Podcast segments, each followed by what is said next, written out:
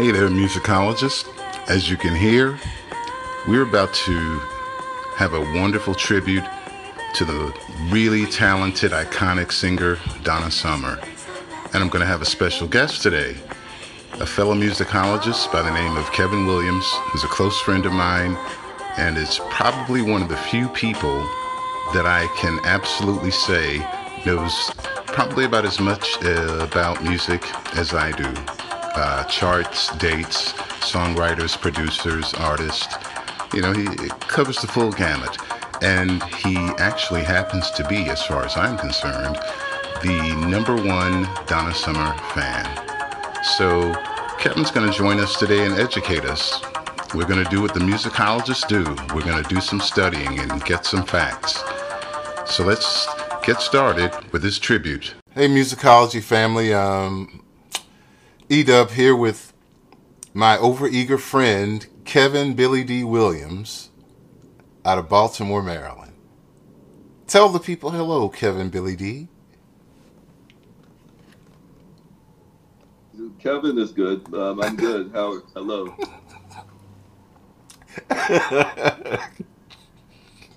this is us.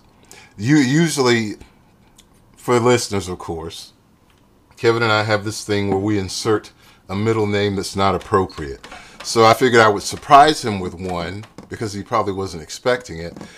And I'm and I'm I'm actually really surprised that I didn't get uh, Erica Kane Wilson. That's usually you know I get something like that. You know, for some reason I have to be feminized. I hadn't quite figured that out yet. Anyway, Kevin Williams, um, one of the few musicologists that I know that's as knowledgeable as I am and actually knows what he's talking about. So, oh, well, thank you.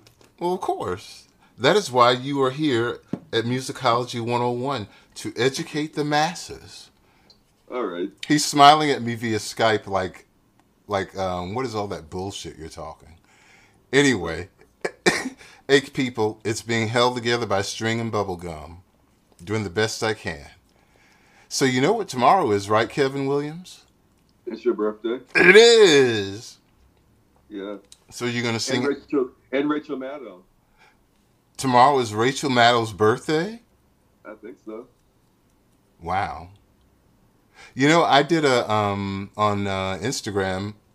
I did a Aries season playlist, and oh, really? yeah, and you know who I included in it? Stephanie Mills. No. Reba McEntire. Yes. Okay. I included Fancy. Oh, okay. All that enthusiasm you have right now is really, you know, I'm about to jump out of my chair.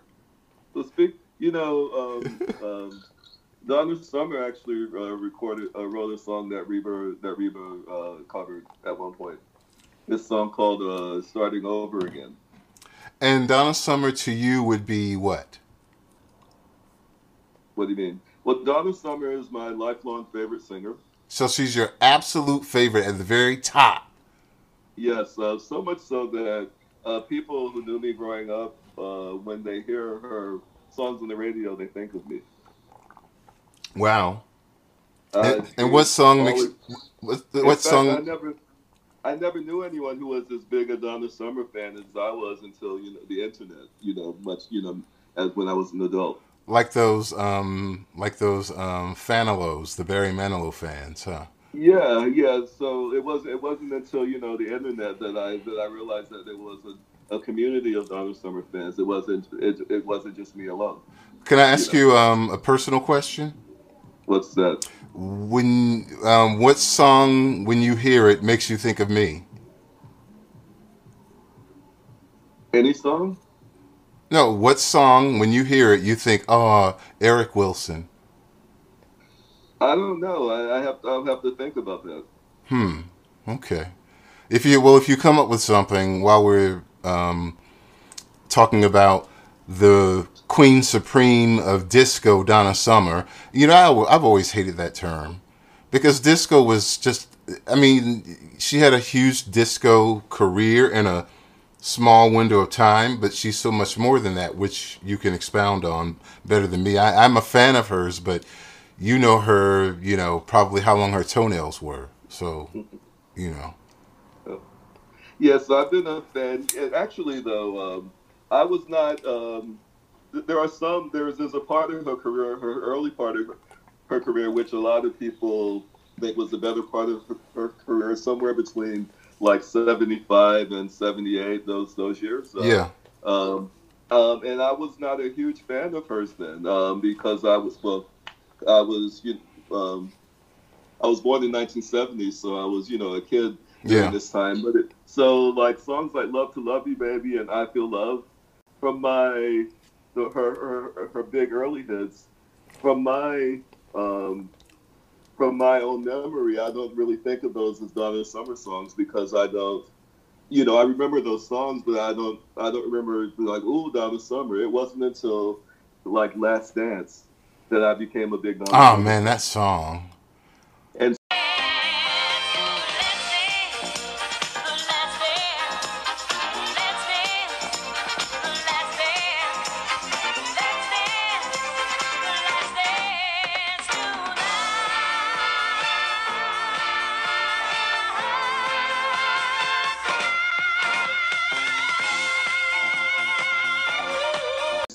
Talk about ubiquitous. You know, I mean, it, it it always struck me as odd that that song didn't go to number one, because like that Yeah. song is the shit. It's. I made a, a comment in a prior uh, segment. Sorry to cut you off about how I still listen to "The Lover in Me" by Sheena Easton, and the, and um, I said I'm I'm kind of a geeky fan of it, and I'm almost ashamed to to talk about it or rather to to bring it up because it seems kind of corny. But as far as a structured song, you know, a bridge, an intro, a great chorus, uh, you know, a, pen, a whole penultimate sort of moment. You know, it, it's the you know song structure and, and and all those things coming together aren't easy. Well, Babyface and L- L.A. Babyface had a formula, Yeah. Oh yeah. So- Yeah. and so so a lot of a, a lot of their stuff, like the Lover in Me, it actually sounds like a lot of their songs. It's, Yeah. you know, very very very identifiably L.A. Yeah. Babyface. Yeah, um, a So- friend a friend of mine always mentioned how they had a lockdown on intros. That they, So- you know, they had a certain kind of. There was always a certain kind of intro that pulled you in, and then you know the song would expand. But they had a. He he essentially said they had a knack for the intros, and when I thought about it, you know, like Karyn White, the way um what was the first song by her. I know where it's slightly the way, off. you, to- the way you love me. yeah, you know those those songs have uh, you know really strong intros. Anyway, maybe the same could be said for Giorgio Moroder. Do was there a certain structure? You say that you started with Last Dance. Last Dance. Well, that that was the first song that you know from my own memory that I Mhm. that I that I knew as Donna Summer. yeah, um, and and and you know it was a it was a fan of. And and but at that point you know uh, she started you, you know she she went on a bit of a run and so she was quite ubiquitous yeah, in, in, in my early fandom. And so and, and, and in my early fandom everybody was a Donna Summer fan. She was huge in 78 79 80 Okay, so you but- so you came on with Last Dance, and then you were really in when Bad Girls came out. yeah but but but everybody was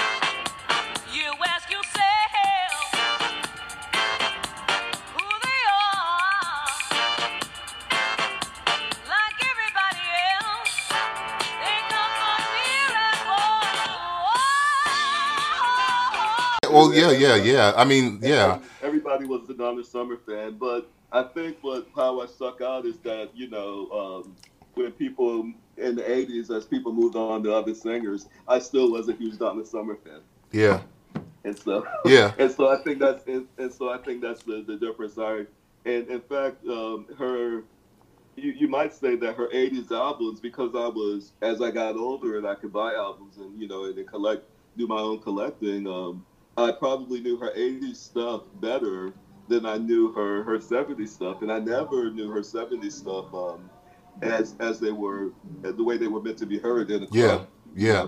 Yeah, yeah, know, yeah, yeah. You know, it's funny you say that because I remember when she had her bit of a comeback when they released that live album on Epic. Um, you know, and she did the Divas concert, I think.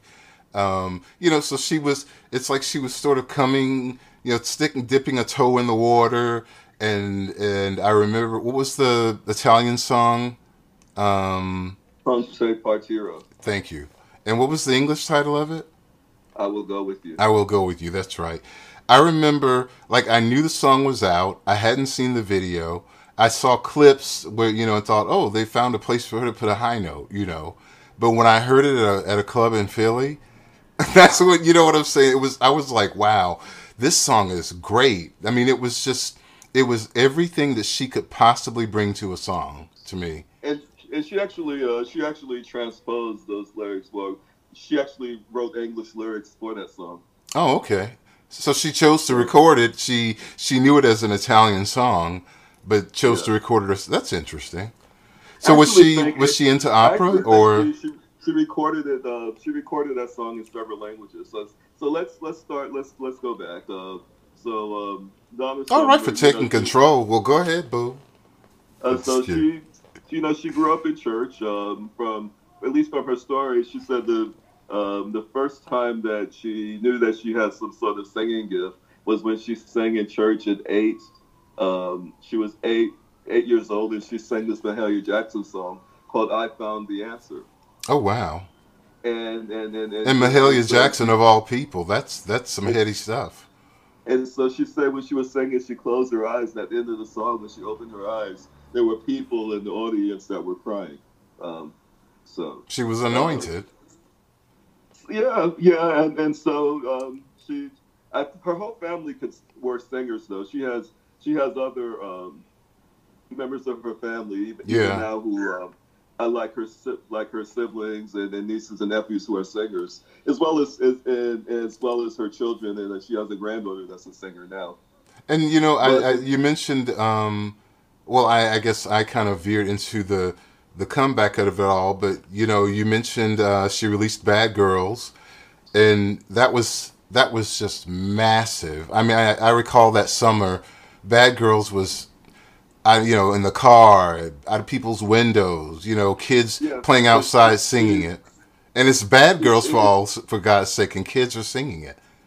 yeah, and and uh, my um, my mother actually had an issue with me being such a Donna Summer fan because her songs were about like booty calls and and, and, and very and, and very you know very you know um, sexual and stuff like that. And now you know compared to some of the things that's on the radio now, it sounds kind of quaint. Yeah. But my mother wasn't a, a huge fan of this of, of the subject matter. Well, you know, Um, it's it's it's interesting when you put it in that perspective, thinking about the first like "Love to Love You" and "I Feel Love." Love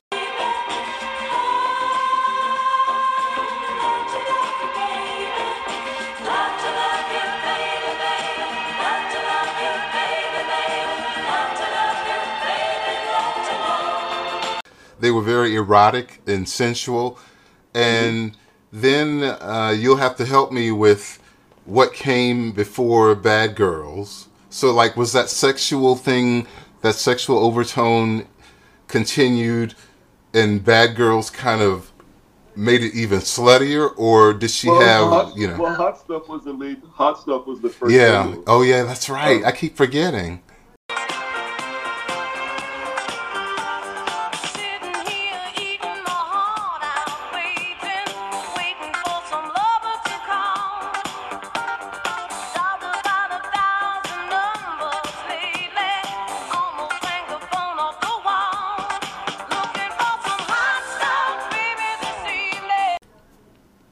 And um, um, um, um, I've never been a fan of that song, strangely. Oh, Hot Stuff is such a great song. Such a great song. Um, such, I mean, the production of it, and and it's one of, it's it's actually my favorite Donna Summer song. Um, Really? Out of the big hits, out of, out of the big hits, yes. Uh, her the way that she she tried this, the way that she approached singing it, almost like a a, a, a rocker. Mhm. she Yeah, it has rock overtones. Yeah. and um, it's a, yeah, it's a disco song that that has some rock elements, but um, but yeah, that's my favorite song. Um, and and uh, I didn't know that.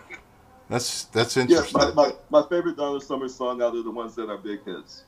Okay. Um, And so was MacArthur Park, and what was prior to Last Dance that was a Um, hit?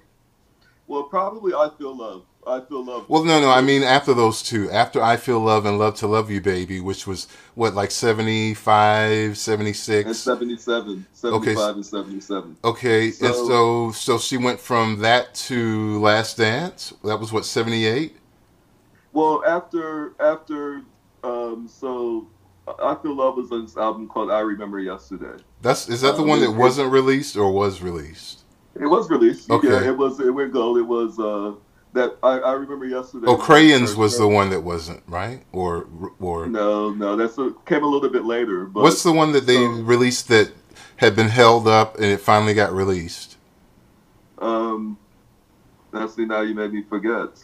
Um, oh, well, I'll, I'll remember soon. Okay. but, um, Okay, uh, so it was. So I remember yesterday. I feel love was on that album. That album was a concept album, and it went through like different periods of time. Mhm. You know, so it had like you had like maybe a '40s, a song that was a '40s styling, a '50s type song, a '60s type song. uh, Wait a minute, and this like is the album that had "Love to Love You." No, Uh, I feel No. love. What was on it? Yeah, yeah. It was a, it was a concept album covering different different periods of time. A disco song, kind of with with that sort of with sort of feel. So there was like a uh, I the title song I remember yesterday was kind of like a '40s feel. Hmm You know, like about um, and then you know there was like a girl group song um, called Love Love's Unkind. But they so all, Love. but did they all have And disco? But did they all have disco overtones? Make it a Well, yeah, discourse. I- Make it a but I mean, discourse. there were just there were disco songs taking the feeling from a particular period of time.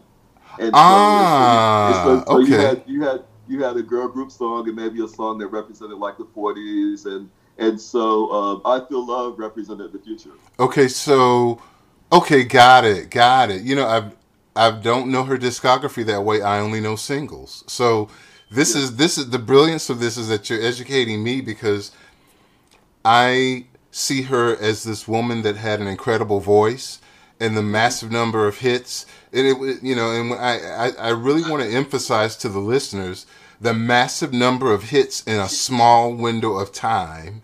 Like she owned what 1977 through 80, essentially. Yeah. So yeah, Love to Love You Baby was the first album. It was um and uh, it was when it became a big hit and then she started putting out other albums. The following albums had were concept albums. So there was one called the Love Trilogy. Was that the third one or the second one? The second album I think was a the second album was called the Love Trilogy. Okay, And and so then every- well, hold on. When was I Remember Yesterday? I remember yesterday was seventy seven. Was that third album, fourth album? I remember yesterday was her fourth album. Okay, I mean, I'm, I'm asking because I want to, you know, have a, a small little snippet of the growth of, of, of what each of those albums was until it got to Bad Girls. That's why I'm asking. Yes, so Love to Love You Baby was the first one. Uh, Love to Love You Baby was uh, was 16, um, 16 minutes long, and it had um, and it covered it took at least on the 33 when we had vinyl back then. Um, Love to Love You Baby took up the whole side of one of, of one album. What was on the other side? Uh, there were there were some other songs of like uh, Whispering Waves and Pandora's Box. I mean, like how many how many tracks were on the album? Do you remember? Is it like seven tracks, eight tracks? Five. Okay. Five. So it's almost an E Um, EP. Well, no, it was a, it was a full length 33. It just had it just had a very long um um One one track was one, one whole side. yeah. Okay, so the then So I after that, so after that, there was a, a love trilogy, and and that was a concept album, and so like a, a single from that was um, "Try Me, I Know We Can Make It." If we I try. remember that. It's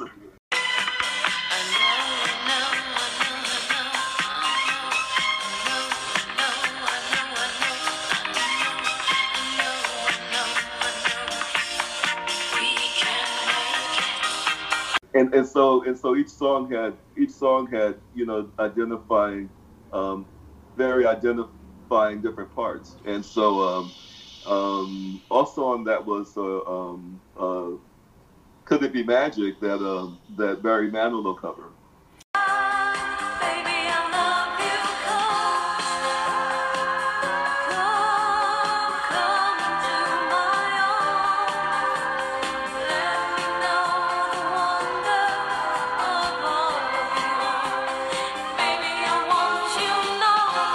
Oh, so she did it first. No, she covered it. She, there was a Barry Manilow song. Oh, okay, yeah. I, I thought he did it first. Um, Yeah. I I remember like remember that on HBO they used to have that performance. They showed it all the time for years. The concert, the the She Works Hard for the Money tour, I guess, whatever. I mean, it was a brilliant show. Like that was when you talk about when you really started identifying with her, seeing that and seeing her live. Um, that's when I really got attached to her. But you know, it's interesting because I always felt like when I looked in her eyes that she wasn't particularly happy. I remember that, you know, from watch from because you know it was on all the time. Um, Oh, you mean the, the the on HBO? yeah, yeah. Yeah, she's she um it's um It's almost like she was phoning it in, but she was still giving a great performance. yeah um she's um uh, uh as a she was as a concert performer, you know, um, some people love her and some Yeah. people, you know, didn't. Uh, so after after um, um Thank you for getting me back she- on track. Yeah, she had she had another concept album uh, called Four Seasons of Love. Um, I remember that. Right, it, it, it, That had actually MacArthur Park, right?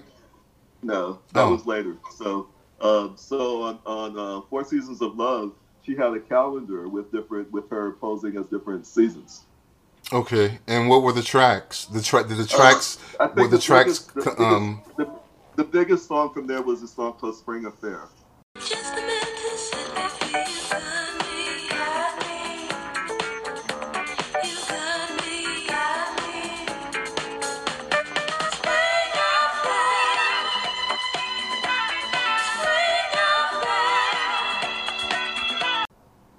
I don't know what that is. Yeah, Spring Affair. There was like Winter Melody, uh, um, Autumn, Autumn Changes, and Summer Fever. So, wow, Um, you're really gonna have to make me go back and look at her discography because, like, Yeah. I I've seen those albums. You know, when when you see her discography on something, but I always go to the ones that I'm familiar with, like Cats Without Claws or She Works Hard for the Money or uh, Bad. You know what I'm saying? The ones that it's like I know this album, I know what's on it, sort of thing.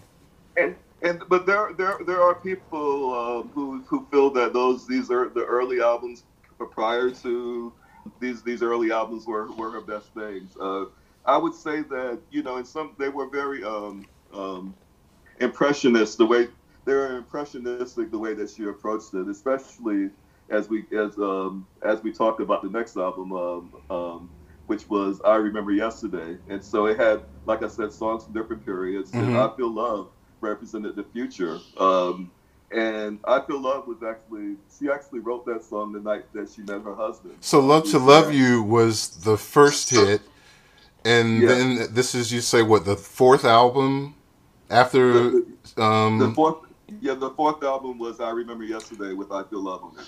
Okay So she was, And so so she what was, was- releasing roughly, she was rele- releasing roughly like two albums every year. okay and so what was after I Remember Yesterday or Four Seasons of Love excuse me or whatever Yeah. it was Yeah, I remember yesterday. Uh, so uh, I feel love was on. I remember yesterday. She wrote that song the night that she met her husband. Yeah. So this, this thing, you know, falling free, falling free, and you know that whole thing uh, was very. Uh, very ah you know that's interesting because Love to Love You Baby put me in such a sex mode for her that Uh-huh. that I always thought of I feel love as the sensual, you know what I'm saying, almost a continuation. Not, but but you, the love you're talking about is an eternal, heart-filled, you know, dedicated Well, love. and and and and and, the, and and that was like she was like falling in love right from the beginning, like Yeah. off her feet. Uh, Yeah, But yeah, but her her her approach, the way that she approached the songs, um, was um, was very was she very sexy. I sometimes I I go back and I um, uh, listen. You know, like like like the song um, um, um, uh, "Could It Be Magic?" Yeah. You know, you know she's she's speaking and she's like, uh, you know, you know, come and I want you to come. You know, you know stuff like that. And so uh, it was. Uh, Oh wow. it was Okay. Okay. I got it. it. Was it was quite it was it was meant to be sexy and and and that's something I say that uh, one of the things that she um, that that said one of the things that she has in spades and and um, um, um, is is her ability to sing with the beat Yeah. and and and how sexy her voice is. She Yeah. she's She was a master uh, of, of what vocal worked for her, I guess. You know, she she Right, her and- voice. But she was but up until this time she was um, none of her songs really captured how well she could sing. Um, Yeah. And and, Yeah. and, and, and I think and I think Wow, you know that's a really good point. When you look at "I Feel Love" and "Love to Love You, Baby," she's she's cooing and humming and word speaking, yeah. you know, song speaking, and you know, wow, and had- and okay, was singing in her and singing in a very in a falsetto uh, Yeah. most of the time. And so, Yeah. um, and and so the next album, her fifth album, was it, it was her first double album. Um, it was um, was Once Upon a Time, and Yeah. it was um, it was like a, a story of uh, like you know Cinderella meeting her Prince Charming. And yeah, yeah, and uh, th- th- there were no huge singles, but maybe "I Love You" was probably the um, the song that I remember that's a great song. I remember.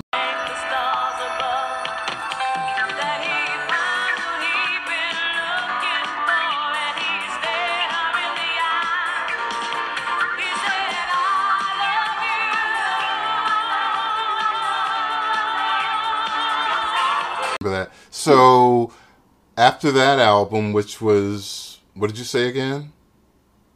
That was '77. That was Once Upon a Time. And what was after that? Was that was Last Uh, Dance after that? But it was from that yes, so, yeah, soundtrack. So, she, did- so she did the movie Thank God It's Friday after that. Okay. Yeah, because she Um, was so um, huge at that point, so it was kind of like a cameo, right? Yeah, well, she she actually she actually had a no, she actually had a She had a part? a speaking part. She had a part. okay. And, and her her character uh, was somebody who wanted to break into the music business, and some and for some reason chooses um, um, chooses this particular nightclub to to I guess to break. Um, they were um, the Commodores did a um, did a um, did a cameo in that, but it also had Jeff Goldblum and um, and Debra Winger and um, Really?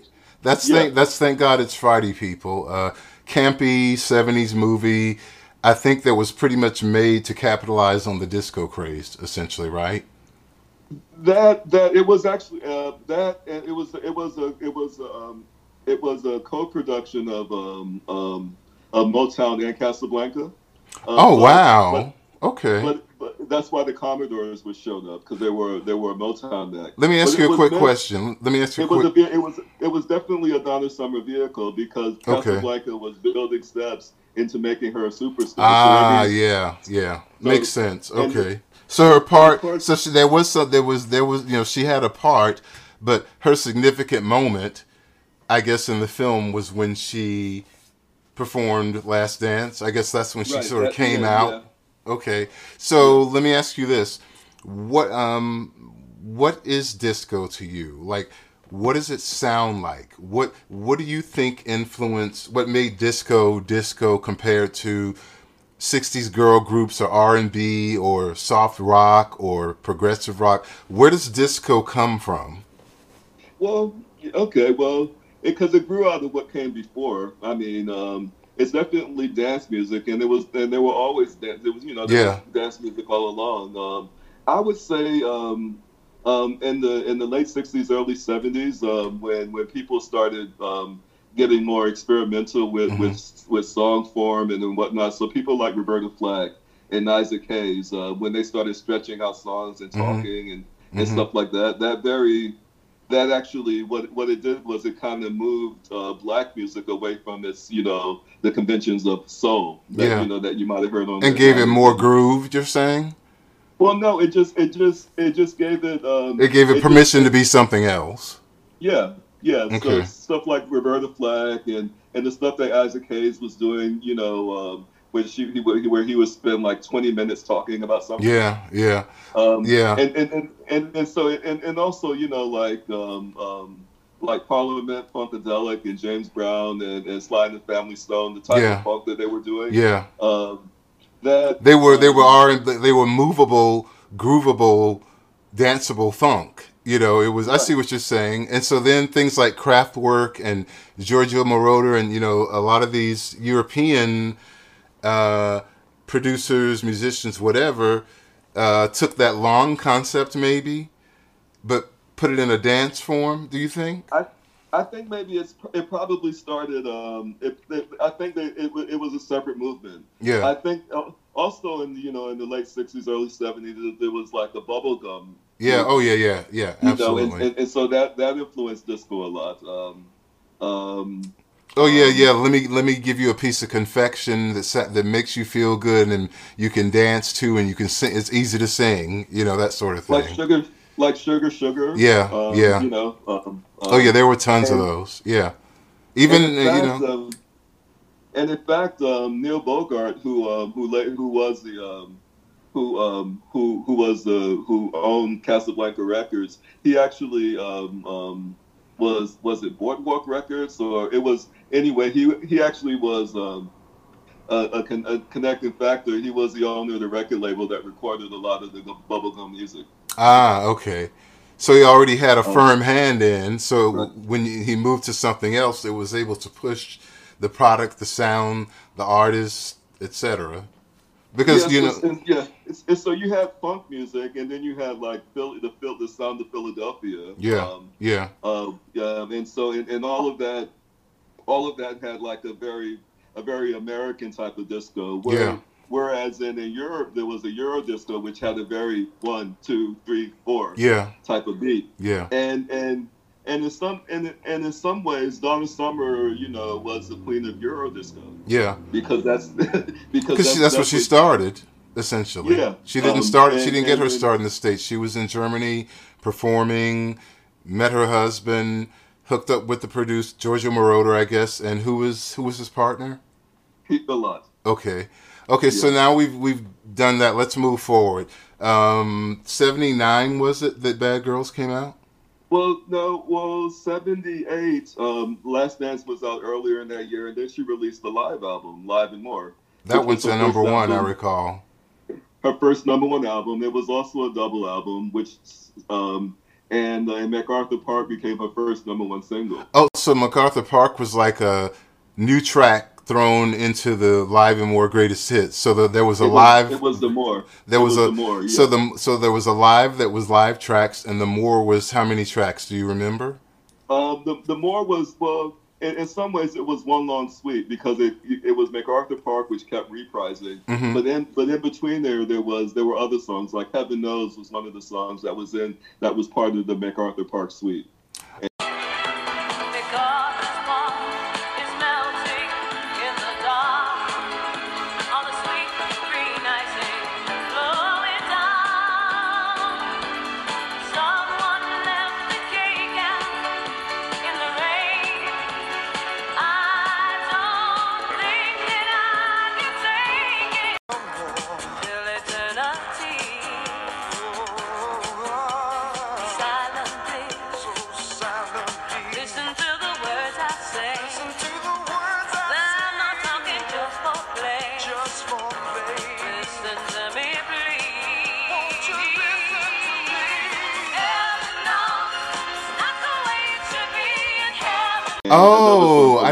Realize that. Okay, okay, yeah, that was that was a great song too. Heaven Okay. Knows is a is a is a wonderful song. Yeah, it was a, yeah. It was a duet with Brooklyn Dreams, which was the Yeah. that her husband was in. So that you know they that live and more goes to number one, which is so odd Mhm. for a live album. But I guess when you got MacArthur Park and Heaven Knows on it, you know if people want it, and and at that point she was getting bigger and bigger. Of course they were going to buy it. I think it was the first live album to go to number one. Also, I believe, I don't know. or was it um, Peter maybe- Frampton first? Maybe Peter Frampton, yeah. But Okay. it- and but it did um and, and, and at that point she was shipping platinum. And so Yeah. yeah, so and so and so and so then Then you go into the fall, I guess, or late summer or whatever for. Um, yeah. Come come the summer, then Bad Girls was released. yeah.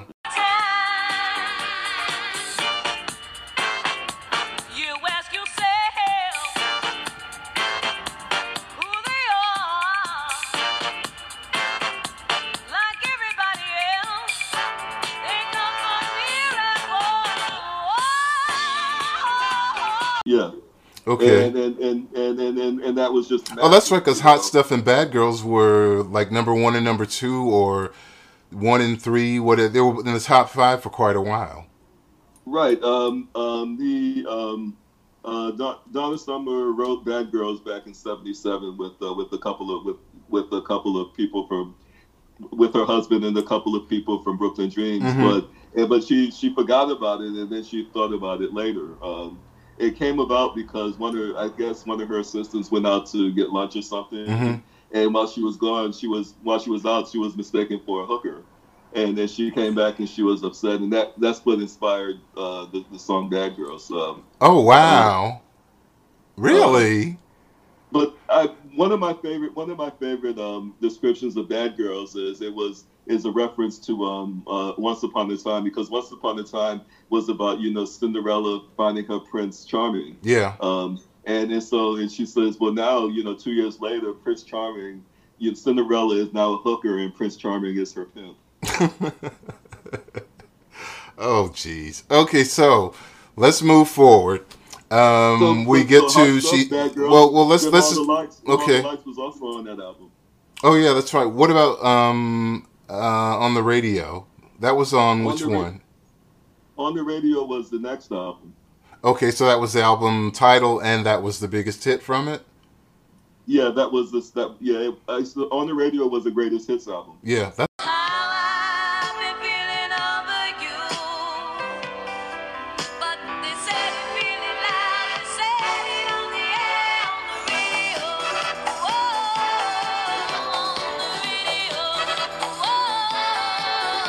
Great song. That's a really And, good um, song. Yeah, it was. Um, The songwriting is just um, ridiculous. Um, um, yeah, so, you know. and so she was writing that. Um, but but between that, there was she did the duet with Barbra Streisand. Enough is enough, no more tears. Oh man, I forgot about that too. That song And- was and huge. Tell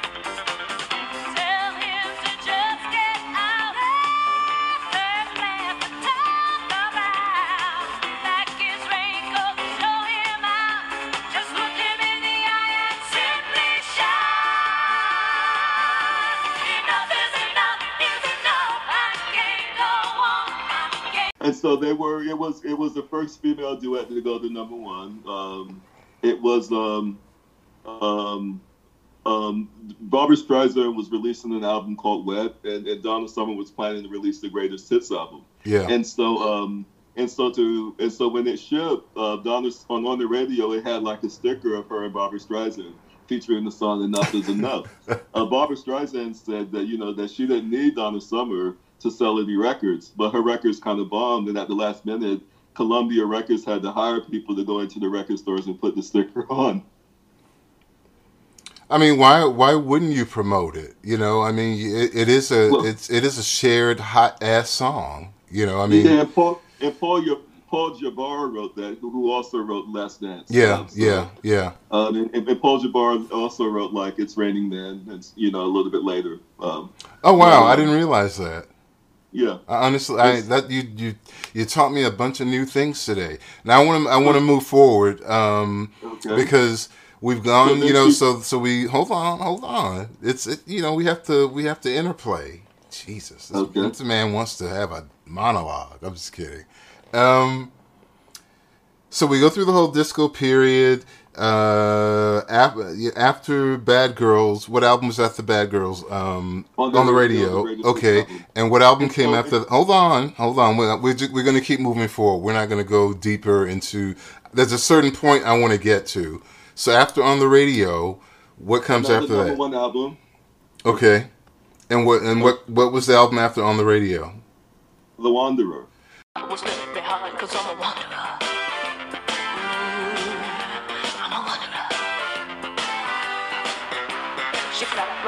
Mirror, oh, that really blew my mind. I think I follow through her rhythm and her rhyme. I know I'm ready now, it's just a little time, cause I'm a. Ooh, I'm a. Okay, thank you. Now I want to make sure that we separate all that you were just saying. That's what I wanted to get to. So on the radio, you say was another number one album. Yeah, her third double album, number one. Okay, and then she does The Wanderer. So tell me about The Wanderer. Well, um, she changed labels. Uh, so she left Casablanca. She actually she sued them and got out of her contract. Um, Why did she want to leave? Well, be, because she felt that um, that Casablanca had too much control. Um, Neil Bogart, they, they told her how to dress, what to do, and Neil Bogart's wife was her manager, so there, there was a lot. It was incestuous. Yeah. And and, and and and so she and so she so she signed with David Geffen. Uh, I think she. Um, How long did it take her to get out of the contract? You said that she sued. Yeah, she sued to get out, um, and so um, uh, at the, the terms of the contract, the, the terms to get out, that she owed Casablanca one more album. And what was that album? Well, uh, that was that came a little bit later. Well, I understand, but so how was she able to to to record so quickly after suing them? I mean, was the was the agreement pretty quick, and and they said, okay, we'll let you out of this, but you owe us one more album, Mhm. and she records she the did- Wanderer for Geffen first. But she did she did the Wanderer. It, uh, um, And what year is um, this?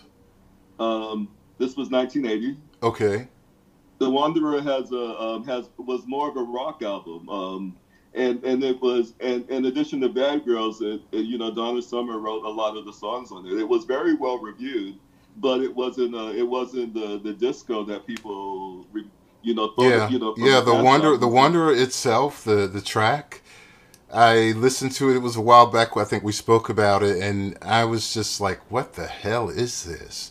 You know, I, I if if I had been you know a grown ass at that point and heard that, um, I may have checked out a little. I might have been like, you know, it, it, it wasn't that lead track didn't. It was definitely a pivot, you know. It, it was a top box song. Yeah. Um, well, that's because she was it went- it went popular. The album, the album went gold. Um, um, but yeah, it wasn't. But it was, you know, it, and the album went gold. But I mean, but if you if you look at the prior albums that went double and triple platinum, Yeah, yeah. and this album just went gold. Yeah. You know, okay, so that's the beginning of a drop off. And so what happens Um, after the Wanderer? She she made an album that wasn't released. I remember it was called "I'm a Rainbow." There you. I said something about a rainbow before, but I didn't have the title right. Okay. It wasn't it wasn't released. Um, and and at that point, um, Now was that for? uh, hold on, hold on, slow down.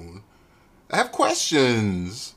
Was Okay. um was uh, geez, now I lost my question. no, that wasn't the album that she that she that she owed Casablanca. Okay, so so she does. I understand. I understand. Um, but she does the Wanderer. She recorded "I'm a Rainbow," which was was not which was not released. But who was supposed to release it? Uh, that was also that was also a Geffen album. Okay, so but Geffen held it. Yeah, he didn't. It, it- he didn't like it, and and and, and I, I I think um, uh, Donna Summer was pregnant when she was re- recording it, and so it was her heart wasn't in it or, or whatnot. Uh, When you listen to it now, it wasn't so bad, you know. Um, but um, and it Yeah, I took that could see- test one evening and made made it through six tracks. I was like, it was, it was, it was, you know, but uh, it, I think for her it was trying to pivot away from disco. Yeah. Because because on I'm a Rainbow there were no four four beats, there was no falsetto singing. Yeah. So it was she was trying to pivot away, but it wasn't released. and disco so was re- was receiving a backlash anyway at that point. That you know to Well, yeah, keep was- people kind of give give people to give you all was a couple of perspective. yeah, a couple of years into the backlash, and um, and and so then so David Geffen had her dump Giorgio Moroder and Pete Bellotte after I'm a Rainbow, and so and so and he brought in Quincy Jones. Okay, so we go from uh, I'm a Rainbow not being released after the Wanderer, and so from the Wanderer you get what Cats Without Claws. No, no. So, um, so, so after the Wanderer, I'm a Rain- I'm a Rainbow was not released. Uh, she, I mean, it was a big thing that she that she that she parted ways with Giorgio Moroder and um, Oh and, wow! uh, so all that happened at the same time. She essentially Yeah. left left Yeah. Casablanca and also parted ways with the two producers that had given her all the massive hits. well, they recorded the Wanderer together, but then after um, and and they recorded I'm a Rainbow. Okay. When I'm a Rainbow wasn't released, that's when that's when they parted ways. Uh, Okay. But that was more of David Geffen's idea. She also at this time she became a born again Christian, and Okay. uh, and, and and and the Wanderer had a couple of religious songs on it, but uh, but that that was also the big change. Um, so then so but the next album that she they brought in um, they brought in um, Quincy Jones. Quincy Jones Mhm. to produce the album, which was going to be called Donna Summer, her you know named after her. Um, Yeah. He only he had he, he was already slated to uh, to work with um, Thriller, Michael Jackson on on the album that was become Thriller. Mhm. So he only had a small he only had a window of time to work with Donna Summer. She um, had her second her second child in three years during the recording of the album, so she wasn't able to write this write the way that she wanted to write. Write. write Why was she pushing herself to record if she wasn't ready?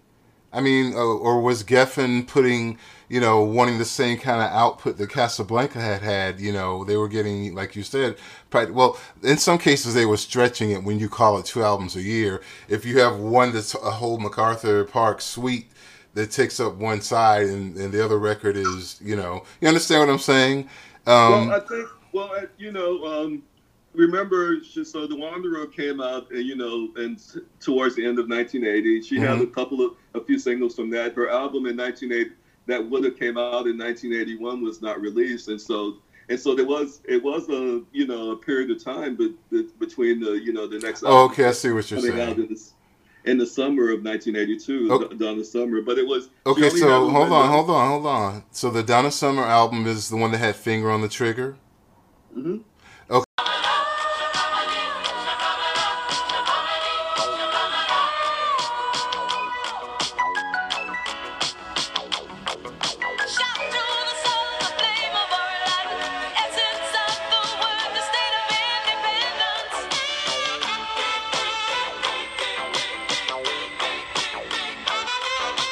And Michael Jackson was singing backup uh, chorus on that song, right? on State of Independence. So he he sang backup on State of Independence and Yeah. Finger on the Trigger. No, on Finger on the Trigger, I think you can hear James Ingram. Uh, I think Michael Jackson's on there too. He's on. He's on. Um, he is on. He's definitely on State of Independence. Yeah. So is so is half of Hollywood. Stevie Okay. Wonder's on there. So- and Richie and Dionne Warwick and Oh, and, wow. and Quincy Jones will later say that you know doing doing State of because he did State of Independence that was that's what made him um and, and doing doing All Star Chorus that's what led him to do We Are the World. Oh wow. Okay, so um, we have the Donna Summer album, and what album Mhm. comes after that? after that, and so um, she's uh, so she's at the she goes to the Grammys, right? Um, and she's and she's going to this restaurant later. Um, and and it was this woman that was in the restroom that was kind of falling asleep, and and so and so Donna Summer was like, "Wow, she really works hard for the money." It's okay.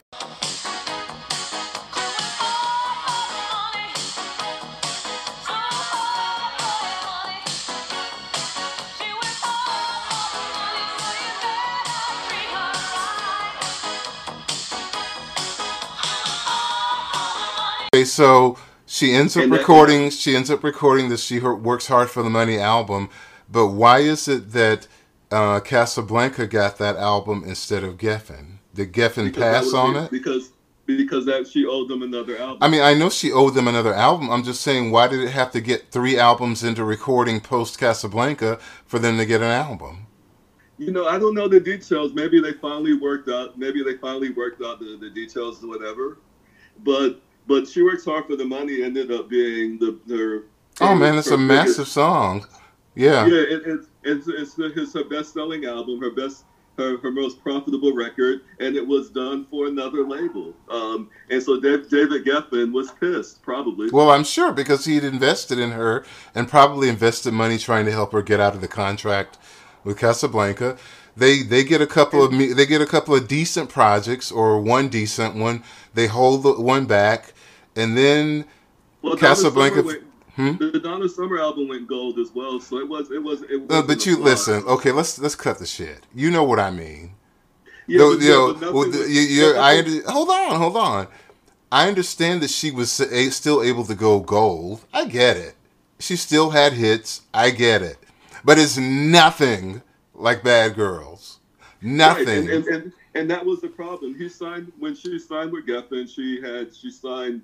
She got ten million dollars signing it. it was Yeah. the biggest recording contract at that point. well, that's that's the Yeah. point. That's the point that I want to make. That you know, yeah.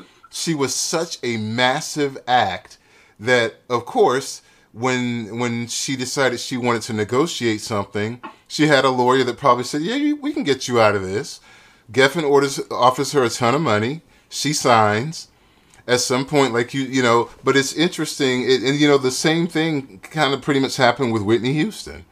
Although "My Love Is Your Love" wasn't, you know, this massive thing, but you know, um, she signed like this 20 million 30 million contract with arista i think it was like maybe in 2000 2001 when she re-upped It And- was, that was that, that was a terrible idea. I, of I mean, course was- of course of there was- course there was no way that she she wasn't she wasn't that she had she wasn't the Whitney Houston wasn't the juggernaut that she had been. a little, Yeah. you know, prior to. but that. the same was- thing it- the same thing happened with mariah and janet going to virgin you know they they, they had these massive tens of millions of dollars contracts but then, and then the next project that's released it's okay you know it'll go to number one or whatever but it's it doesn't have that same momentum and and hugeness it, it seems like that happens to, to a lot of the artists even same with madonna. When she signed uh, and got her uh, label her maverick label with warner brothers you know uh, the the next the album that came was um,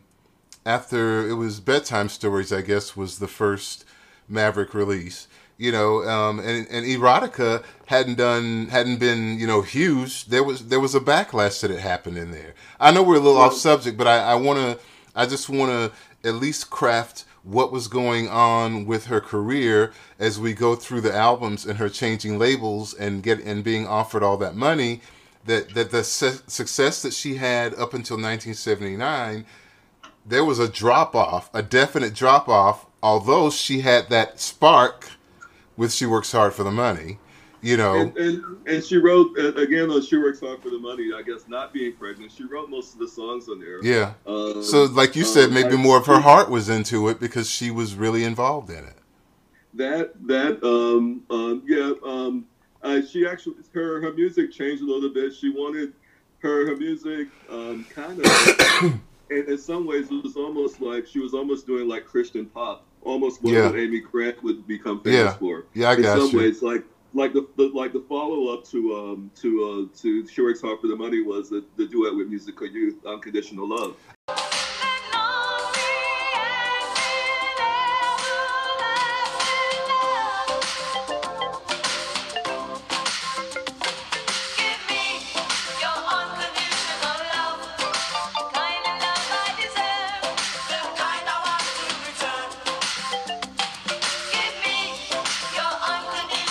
I love that song. It was a religious song.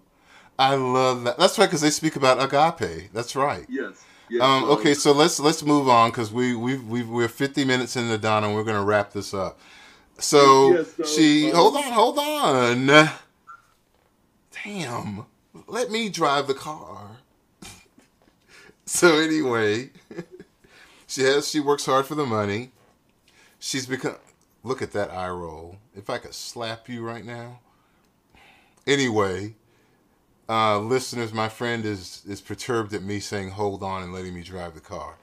But I, I want to, you know, encapsulate this because we've we've covered a lot of territory with her already, and I and I and I have a lot of reverence for her because I remember the feeling that I felt when I saw on my phone that she had died. You know, it's a, it's like bam because she's done a fucking summer you know yeah. so we go from her having she works hard for the money mm-hmm. and then was cats without claws next yes and that was at Geffen. okay so and, what and was, it, was so we're gonna we're gonna minimize this what were, were, one or two hits from cats without claws uh there weren't really big hits i think there goes my baby was in okay. the top 40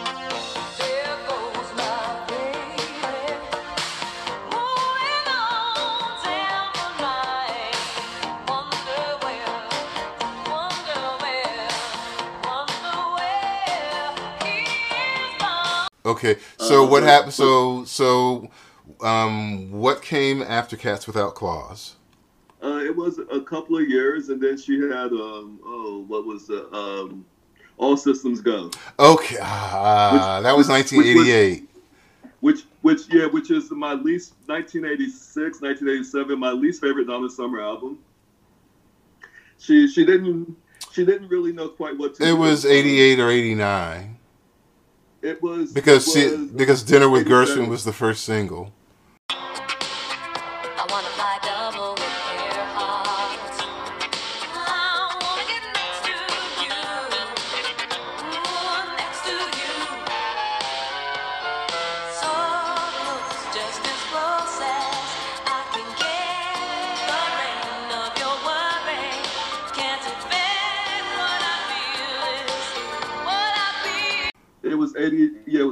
87. Um, Really?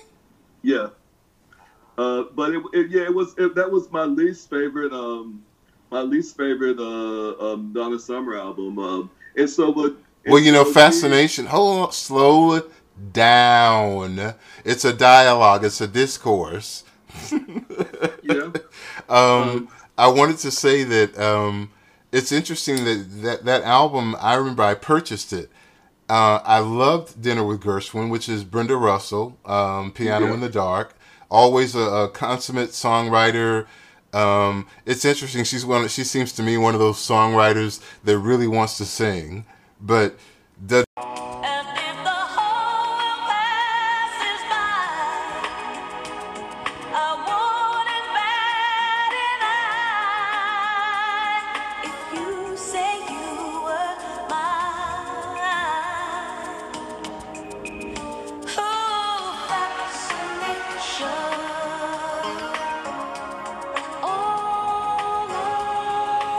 really necessarily, you know, she can't deliver it like some of the people that she writes for. But I, I I wanted to I wanted to mention "Fascination," which is my favorite song on that album. Mhm. And there's all That song- you know, and the that- duet that with song was a Mickey Summer. Mickey Thomas Uh, was his name. Uh, that was only the full survivor Yeah, duet. yeah. Um, so okay, we're gonna we're gonna move on because I, I I need to to wrap this up. We're at 53 minutes. But I, I Um, will say, I will. hold say on. Here are some Can. I just can, can I say this, please? Uh, I will say that one of the problems with that album is that, like I said before, that she was writing kind of like she was almost like a Christian pop singer.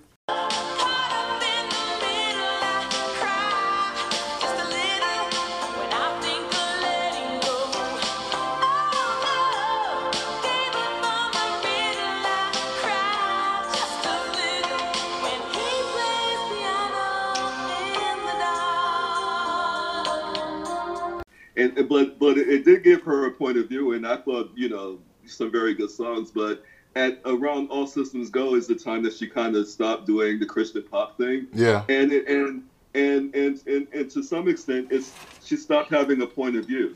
Okay, so um, we're gonna move. I guess the next the next album would be the one that had um, "When Love Cries." That was no, no, no, and, and so All Systems Go. All Systems Go um, was her. Um, after All Systems Go, she had an album um, that she did with Stock Aitken Waterman, Another Place in Time. oh yeah, that was that was uh, what ninety one.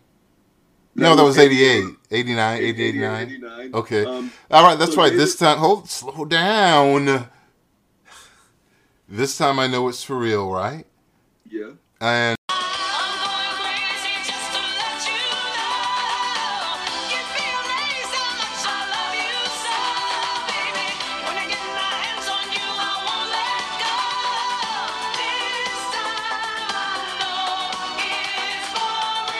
um, to my heart. Yeah, Love's about to. Uh, that's the the Clivillés and Cole remix to Love's about to change my heart is like, it's the best thing. As much as as much as I really like this time, I know it's for real.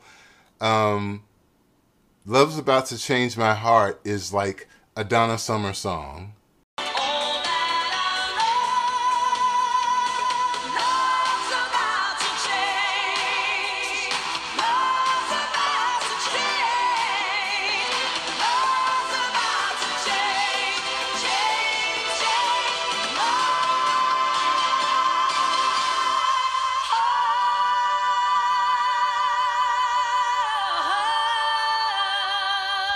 You know what I'm saying? It, it has that that whole build up and feel, and you know.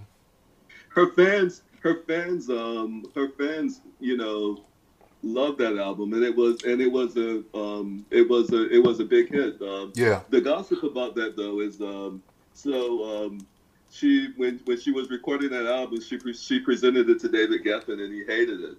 Mhm. And so and so he and so you know after having like uh, two flops and and all of that, he released her from her contract. Yeah. And so she took the and so she took the album to Atlantic and had another big hit. That's so crazy. so David Geffen invested all this money in her. He he gets The Wanderer. Was that the first one that um Yeah. okay. And then he didn't release I'm a Rainbow. And then he gets the Donna Summer album. And Casablanca gets She Works Hard for the Money, which was Yeah. huge. So then she does All Systems Go, which was not a big no, step. uh, well, Cats Without Claws and All Systems Go. Yeah, yeah. They, they flopped. Yeah. Okay. And so then she does another place in time with Stock Aitken Mhm. Waterman, which I did a I did a um, Stock Aitken Waterman super producers thing on Instagram yesterday, and um, this time I know it's for real was the first track that I was the first uh, you know uh, snippet that I used because people love her. It's interesting that I will go with you. I threw that up just you know because I hadn't posted something. I'd only posted maybe one thing that day.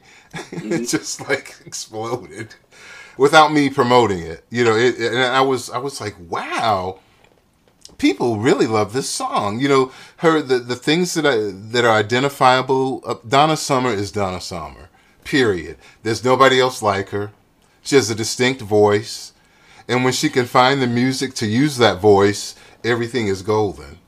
You know, she needs the I- right I- material. I've listened to that album. I've listened to that album periodically. It holds up very well. Another place in time. How did she end up very working well. with them? That's that's we'll we'll say we'll we'll say that for another time because I think what I'm going to do with this is have the uh, up to 1979 as one as part one, and this last 20 something minutes as a part two of her career from Casablanca to Geffen.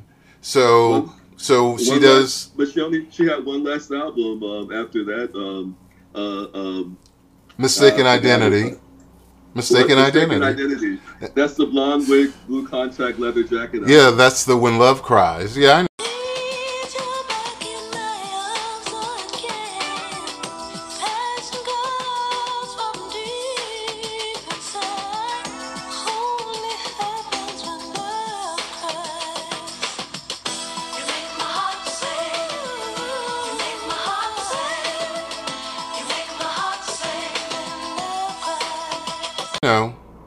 and and I remember the person I was dating at. blackest, her blackest sounding album in her catalog. Yeah, they said it was the with the- it was supposed to be an R and B album. I don't see how that's Yeah. possible if you've already worked with Quincy Jones.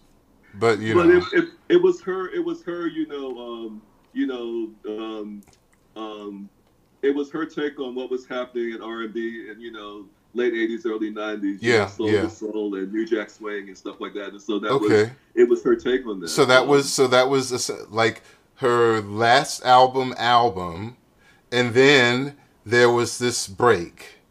So break, yeah so from 1991 to what 1998 was the VH1 special.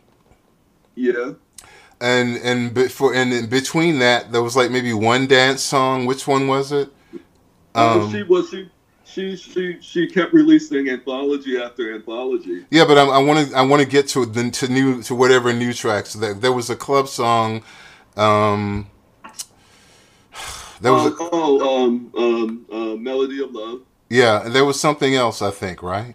There was one There other was one. a- there was melody of love was uh, was a club song. Okay. Actually, I like it's the Melody of Love is a cool song. Had a good video. It was an, it was a big dance song. yeah so- yeah she she so- always maintained the dance audience that's that's Yeah, important to she establish even when she wasn't selling big she could release a song a dance song to clubs and it would always go to number one you know Mhm. uh, so she always had a, a you know a toe in the water even if she wasn't fully immersed in her music career but she was working on art she became an artist she had exhibits etc i just want to make sure i touch on that she wasn't just you know she was raising her daughters she had what three daughters three daughters um, she's doing her art she's living next door to sophia loren and being close friends uh, Yeah. a, a little fact that I had no idea of until Donna Summer died. You know. Yeah. Um, okay, so But then- but so hold on, hold on, hold on, hold on, hold on, hold on. We got to move. So we we I understand that there's something you want to assert insert, but I just want to I want to get to 1998. She has a VH1 special. She signs with Epic Records. There's this big announcement. You know, they're showing that special over and over. It was just like the one on HBO. Everybody's excited. Donna Summer's going to do new music. And what She had the- happened? She did it behind the music as well. Okay, and so what happens after that? After all that brouhaha, what ends up happening from 1998 onward? Well, um, the, the album, that album kind of flopped. Um, it was um, What album? apparently, apparently Tommy Mottola always wanted to, um, always wanted to Which record Donna Summer. Always wanted to have her at his label. Um, which album? there- Which what album are you talking about? That was called Live and More. Okay, so Live and More comes out in '98. There's all the brouhaha. She signs to Epic. So okay, where was the album? There was never an official album. That was just like you said, another anthology, which was the live performance that was on VH1. And Yeah. then um, when did I will had- co- I will go with you? When did that come out? That was those were the studio tracks on um on uh, On the Live and More. yes. So Melody of Love and No, I- Melody of Love was came earlier. okay. but, Well, what was the other the- track? Um, Love is the healer. Okay, thank you. I'm going to leave me forever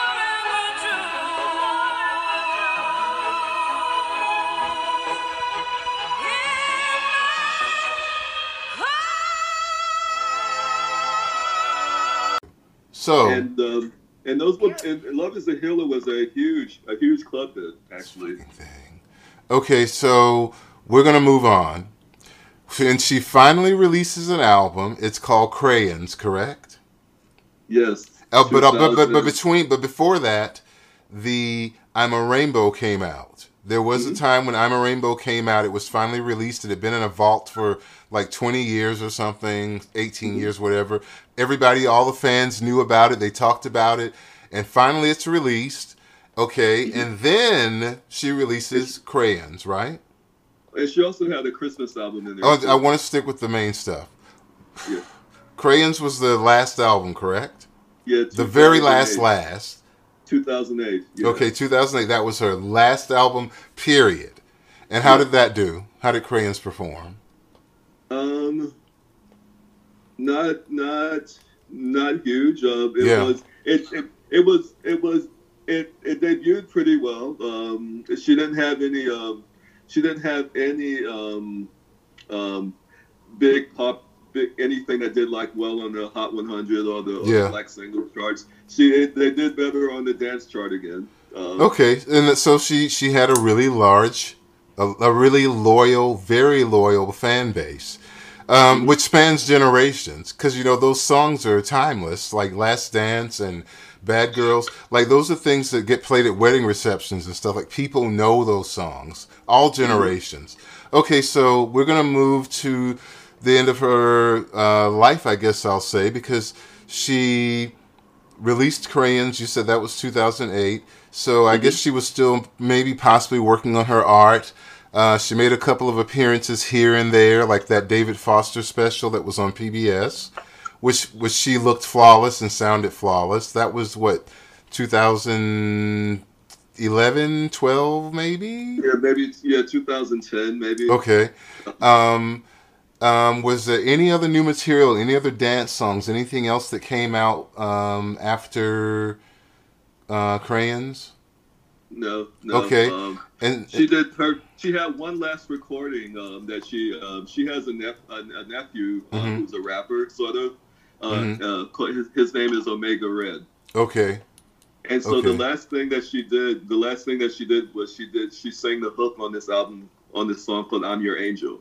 Oh okay, okay, all right. And so then she passes away when 2012. and No, two, I'm sorry. Yeah, May May 17, 2012. I remember I remember that day because you're the one who let me know that she died. wow. Well, you know, leave it to me, the news hound. It Well, was so remember- shocking. well, I mean, you you knew what a big Donna Summer fan. Oh yeah, yeah, so of you- course, of and- and- and course. so you you, you you you sent me this text and, and you were like, Kevin, um, I don't know how to tell you this. And so then you just started like uh, sending me links of, of the news Yeah, articles that yeah, and, Yeah. and then at that point, then at that point, the um, um, the radio, the radio at work, they started, you know, playing one Donna Summer song after another. Oh wow. And uh, and, so, and and I was just distraught, and I had to go home. And Yeah. uh, I remember I was at a temp job at the time, and the um and the and the boss there, she was like. What happened? Did someone in your family die? And I was like, practically. I, Yeah, I mean, about. yeah, those losses like that, you know, because those people are your life. And and the and the good thing about Donna Summer for me, much like Diana Ross, you know, strangely they were friends. You know, they were ladies, they were women, they were mothers. You know, they weren't. It wasn't all about, um, like car- like career came first and was every every everything. I'm sure there were times that it was, but both of them removed themselves from all that superstardom, you know, to raise their families, to ha- to pursue other endeavors, and, and and you know, Donna Summer is just she's a part of the fabric uh, of music in a really big sense, you know, not not just in a flash in the pan sense, but someone that had a true gift and and and a, and a large presence, you know. I did not realize until she died how many like how many showbiz friends that that you know. Like, apparently, she was very good friends with Natalie Cole. hmm Like Chaka Chaka Khan said that they were great friends because Donna Summer was one of the few black women with whom she could speak German with. Oh wow, wow. Dionne Warwick. She did. She and Dionne Warwick were friends. Did not know that. Um, so Wow. You know, it seems like there's a real sisterhood in there. I wonder if Aretha was friendly with her too. um, so uh, Aretha, I mean, she, you know, Aretha. Aretha is going to, uh, for the listeners, Kevin and I also. I was going to do it on this session, but I think we've had over an hour of Donna, and I'm worn out. So I think we, we well, I know we're going to do Aretha Franklin because when I when when I skyped connected with Kevin, I said, you know, that we were going to do both artists, and he said to me before we started recording, let's just do one. And so I didn't know which one he was going to pick. I was just kind of like, okay.